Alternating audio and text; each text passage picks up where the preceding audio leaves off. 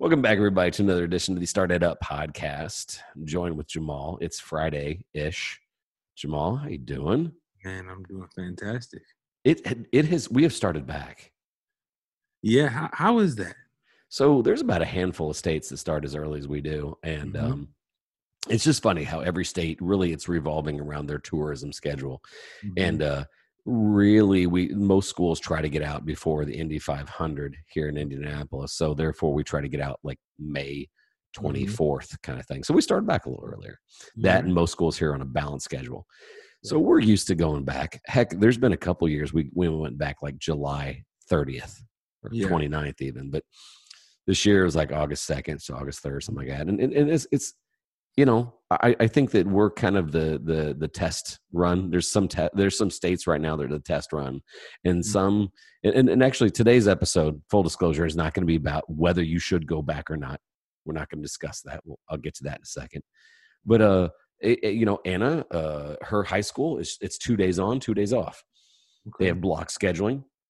So Mhm. uh her first two days of school were at home. Right. and her second two days of school were at school and she actually likes it. Class sizes are about at 10 Mm. and uh you know it, she gets to work for another two days then at home and get caught. I mean it's interesting. Grant he's o- you know he's okay. Hmm but um it's funny I, full disclosure i i recorded an episode two days ago which we're going to talk about a little bit today and that we had actually done an episode a while ago and we we were kind of having fun with it and we got a little bit of feedback that you had made the the comment like what people were going to really miss was the free daycare Yeah. and you're like it's okay to say that because parents have to work and it should be educational daycare right. and I'm like, okay, okay. And the second thing we are kind of touching on, we never really got into it, is these uh, like uh, like it's all the rage now. I hear about it everywhere. Is learning pods. Before I get kicked off, I don't, like I don't know if you know who Jason Calacanis is. He's a guy out in Silicon Valley, and he's kind of a, an institutional investor. He's a um, you know venture fund guy, right. and he made a post on Twitter. He's like, "Hey, I'm willing to pay top dollar for a good teacher to teach in my backyard. I'm going to have four other families with me." And then he was going to give a two thousand dollar Uber Eats gift card for a person that gave them the best referral. He says, "I promise you, I'll pay you better than what you're getting now." Hmm. So there was some outrage. There was some, you know, talk of equity and fairness and all this other stuff. And but Jason was like, I want the best for my child, and my child's not going to go back to work, and I have to. I mean, like he wanted to go back, and he was like, I, I want a good teacher, and so he's like, I'll pay some teacher top dollar. Yeah. What's your feelings on that? Well, you know, it just it, this is my first time hearing about it, but I would say, I would say this: if you work hard for what it is that you have, we all know that money gives you access to opportunities that you otherwise wouldn't have. Um, and it's an opportunity that he has ultimately created for himself. So if there is someone who is willing, a good teacher who is willing to get paid more, so if I can go on leave from a school district for a year and not expose myself to COVID 19 at the Mm. exposure rate of a normal school district, and I can go Mm, and then teach four kids every day in a controlled environment where I know I'm going to be able to social distance, have be safe. Um, I think I think he's I think it, it's a great thing for him. I don't. I mean, it's good for him. You just brought up something I didn't even fail to consider. Is that is the teacher that would want to take a one year leave of absence Yeah, and still teach yeah, and be safe, and not lose their retirement, and So, get yeah. paid well and get paid well to do it, and have an experience. and have a Learn- class size of four. right think about what that teacher is going to learn how to do think think about think about that teacher and and dealing dealing with an intense parent number one the parent is your employer right try to have that so you know the the levels of feedback that you're going to be drafting like what that's going to do to that mind of that teacher when they get back to public school if they go back to public school they're going to be fantastic they're going to be a much better teacher because when it, it, it's just Four kids is hard to teach. Four kids is just as hard to teach as 30 kids. Hmm. So the backlash of obviously has been, um, you know, that essentially uh, uh, people are saying, well, that's great for him. He's a wealthy Mhm. guy in San Francisco. Yeah. But what about the kids that don't have the money to start their own micro school? What about the kids that don't have the money to start their own micro school? So, like, here's the thing, right? And I, I'm a kid that grew up like the kids who didn't have the money to start their own macro school. But you know, in any given situation, you're going to have to find out how to be successful um, and elevate above that. You know, and and I'll say this, and and let me let me not make this about self. Let me use just just an example. You, you know who Frederick Douglass is? Well, of course. Of course, right? Like the guy was born a slave, and I, you know, you, you read about his life and and what he did and his role in politics and and how he helped, you know, emancipate all of the slaves. And he was a president of a bank uh, during his time. He was a he was he was a uh, what is it called an ambassador to to the president um, in in a lot of ways. He was born a slave, right? He was born literally with nothing, right? Um, he said that when he converted to Christianity, he um, he didn't own his soul, nor did he own his body, because his soul belonged to God and his body belonged to his slave master. But like he overcame, right?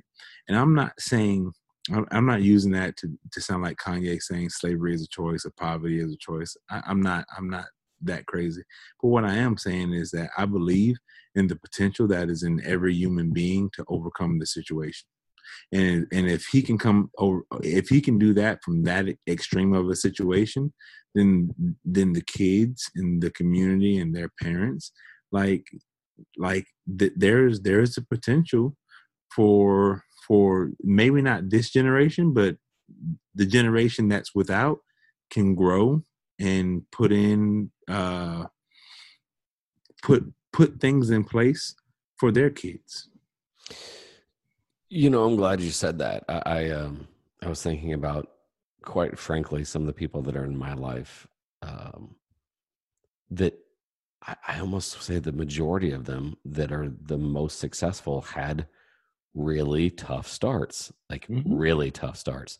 And um, you know, Ryan Holiday wrote a book mm. called The Obstacle is the Way. And mm. you know the the the, the per and, and he's not trying to make light of it, but essentially, and I'm I'm gonna not even use an example from the book, but you know, the person, the lady that got her leg bitten off from the sh- her, sh- like got her leg bitten off by a shark while surfing, basically made a career and overcame and became a better person because of the missing leg. Does that Right. mean that I want people to miss their leg? No, but the obstacle's away. So I I like that you said that because like Fractors, well, heck, I think I think that maybe the one of the most um, pivotal books that made me go whoa um, was um, oh, uh, Viktor Frankl, uh, Man's Search for Meaning, and, and and the same with um, uh, Nelson Mandela. You know, Mhm. these are people that had not good scenarios, and boy, I even hate to say made the most of it. but- well yeah yeah Found meaning, found meaning. yeah it's it's like it's like a, a lot of it a lot of what you what you like you got to be resilient Mhm. like it- like you're not like the guy who's hiring people to you know be teachers and he has the money to start this little small group learning thing like there was a point in his life where he had to be resilient enough. Like it's not easy to make a million dollars. As a matter of fact i'm gonna i'm gonna explain to everyone how hard it is to make a million dollars. Like can you count a million dollars in a day? If I told you you had to count a million dollars in a day. In ones. in in ones or whatever, whatever multiple you want No, to account to to account for that amount of money is difficult to manage it. Just like every dollar in the account and you, you try to track the spending of a million dollars right Mm, some people can't keep up with two thousand dollars let alone a million dollars right mhm. so so you conceptualize that to like what does it take to to make that kind of money and what you have to sacrifice it's not necessarily that like yeah like i may come from a situation of of privilege or or my lev- my my starting point may be a little higher than other people but like like that dude had to sacrifice at some point sure. that right? And and it doesn't and it doesn't mean that his sacrifice was any less than the people who have to sacrifice from a a, a, a lower starting point. Mm, like it requires sacrifice. So yeah like no good for him right? But yeah. then the the people who are in uh yeah, I say who who are not in that same situation because it's not a color thing, right? Mhm, Um, it's just I don't have the money to do that thing, right? mhm. But what can you do, right? There's a teacher in every community, right? So you know, if if ten parents got together, we're problem solving now. If ten parents got together and you know put up five thousand dollars for the year, right? That's five hundred a month, Yeah. right? Ten parents at five hundred a month, you can pay a teacher to teach your kids at that grade level. That's fifty grand. Right. I, I- think that what a lot of what a lot of people are fearing now, which by, by the way, I, agree with everything you just said. Um, matter of fact, I don't behoove Jason for wanting for the best for his kids. Right. Um, and, and and in fact, I, I've got I've got an interview uh, that I'm going to release uh, this next this week. Basically, there's essentially a, a staffing service. They they made a pivot. They they were a company that used to make uh, they used to basically onboard uh, Mhm. qualified substitute teachers. Well, they're like, well, there's not to new substitute teachers, you know, for the most part, because a lot of people are going. to So they they pivoted, and Mhm. so you know, I brought it up to him, I'm like, are you worried about the inequity of it all? And he's like, yeah, but, um, and, and you know, like, I, I wish that everybody had a Tesla and lived on a beach house too. However, we're going to see if we can, you know, provide and and we're going to see if we make things better for everybody. So it- what I enjoyed his point was, and I, I, I strongly listen, you know, hope that people listen to this podcast as well, but you know, at least they're trying some solutions. It's not perfect. And, and it's, and, and it's not designed to be. So therefore, like these micro schools that are going to pop up, they're trying something. Now, the argument is, and I totally understand and actually agree, it's now the gap that's going to get wider Right. is that the kids that and i'm just going to be really um like pro, like painting really broad brush strokes but like Mhm. a kid last year that was in first grade second grade they barely were getting around to reading and all of a Mhm. sudden in february schools called off right. they didn't get a whole lot of help. The internet service wasn't there. Then they're ready to start back. It doesn't look like it's now going to happen. They're now all the way out till October. E learning is still terrible. And now this kid who barely could read in second grade is now easily going into the third grade, almost second semester without Right. much support. That is what keeps me up at night. Right. And and the thing that helps me sleep with that is this is I'm be I'm gonna tread very carefully here. We we as much as I'm a proponent for helping students with with deficits, right? Um, whether it be academics or you know they come from poverty. Like m- my mission as an educator is to re-engage the unengaged child um, and to reach for the children who are in the in the in a pit of deficit right? Yeah. so let me just start there. But i will say this. Like it is not the responsibility of your local education agency. I'm talking speaking from simply the the parental lens now. Yeah. it's not the responsibility of your LEA to educate your child. That responsibility is to those parents, right? Mhm. So now let me back up. Every every home situation is not good, right? Th- There has to be a caring adult somewhere, right? Yeah. Whether you find that at school or whatever the case is, but like it, it- there there has to be a point to where we we stop making excuses for the the the kids who have those deficits and we start making solutions for them because you know the thing is like i was a kid with a deficit. Like i was a kid in in um special ed class. Like i lived that life and, and i know what it feels like. And the last thing i needed was someone to feel sorry for me. Like i needed someone to expose me to the correct level of learning that i was supposed to be. But also um like like you have to have one caring adult and for me that was my sister.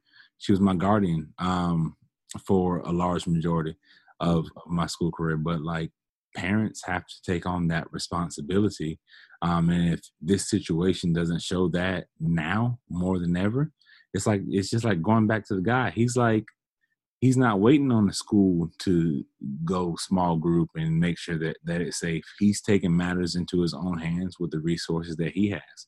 So all parents need to do that. Like like my daughter is gonna stay home, and I'm a me and my me and my wife are gonna teach her and and and make sure that she understands the basics. And then when it's safe again, we're gonna go back. But those are the things that I can do with the resources that I have. That is, mm, I like that insight. I like that insight. I, I yeah. Th- these are one of those times where I really feel I'm gonna get myself in trouble. I, I when people start talking about like they know what's best for your child, I'm right. like, no, you don't. Right. Um, you know i've i've gotten uh, you know i've had a few rounds and rounds on on some of this and you know uh, some people are like well that's unfair for other children. Well guess what? I'm going to do what's best for my children. Right. And fair again go ahead. Fair and equal. True. And uh, you know uh, this is what this is why i don't like it when people delve into the jealousy thing. Um like I wish uh, like I, I wish I had more too when I was a kid, which by the way, glad that my, you know, we didn't have much. It made me who I am. But, you know, I I, I think that when you want what's best for your child, that's it. Done. Um, you're doing what's best for your child. Uh, the the the things that we're bringing up on the uh, equity uh, for other children who don't have it as good. Hey, I understand it I want it to be better. I'm hoping it will be better. But I, I do stop and I, I just kind of uh, shake my head when then people get mad on people like this this anger for Jason because he wanted to hire somebody for his kid. And he has the resources to do it. Yeah. You know? Yeah. So I mean, yeah, the the the the, the thing is I think we I think we over I think we overdo it or overthink it when it comes to education, right? Yeah. Um, and what our kids should be learning. Like, this is not from any book. This is my opinion based on the observations that I see in the education system. And I'm going to do my best to oversimplify it. Okay. Going to school every day, the, the, the most impactful thing that is going to happen to your child going to a school every day mm-hmm. is the socialization is their socialization right mm-hmm. they're going to learn more about life and people dynamics simply by just going to school right right when it comes to being an educated individual the only thing someone needs is to know how to read and comprehend what they're reading right Mm-hmm. If you can read, you can learn anything. If you can read and comprehend what you're learning, you can learn anything. Like like that's the foundation of all learning, right? You say, what about math? If I understand what that plus sign means, and I'm and I'm and I'm able to comprehend what all that stuff, I can read that, then I'm I'm okay. If I can read music, I can learn. So reading is the foundation of everything. If you can teach, if like hear me out. If you're watching this and you got parents and you trying to figure out what it is that we're going to do at home what's going to make my child successful if if if you're if you're k if you have a child that's kindergarten through third grade, hear me out. If you if you take the time to ensure that they know how to read, it don't matter what grade you put them in, they're going to be successful. Yeah. They can't be lazy, right? They're like learn how to read, but they don't do the work. If they do the work and they can read, they're going to be successful, hands down. Yeah. So as, as so as a parent, like don't don't don't overthink it. Make sure that your kid knows how to read, and if and if they're past third grade and they don't know how to read, make sure take the time and make sure that they have what they need to learn how to read. Like it's it's it's not that it's it's not the the Jason's kids are not learning anything different than anyone else's kids at that same level, right? Yeah. Um, they may learn different things from him personally, but if, if that teacher is simply teaching the the standards, he's paying a lot to keep his kids safe, and he has the means to do it. But they learn the same stuff: yeah. how to read, how to inquire, how to write, That's how to how to be organized. Like those are like the basic things. But the thing that makes it special is when a kid can conceptualize that and organize that information in a way to solve problems. mm, mm, mm, mm. I don't have anything other than that. I like that. I uh mm. Yeah, I man, every now and then you'll do that to me where I feel like I have to say something, but I I'll just run it if I say anything else.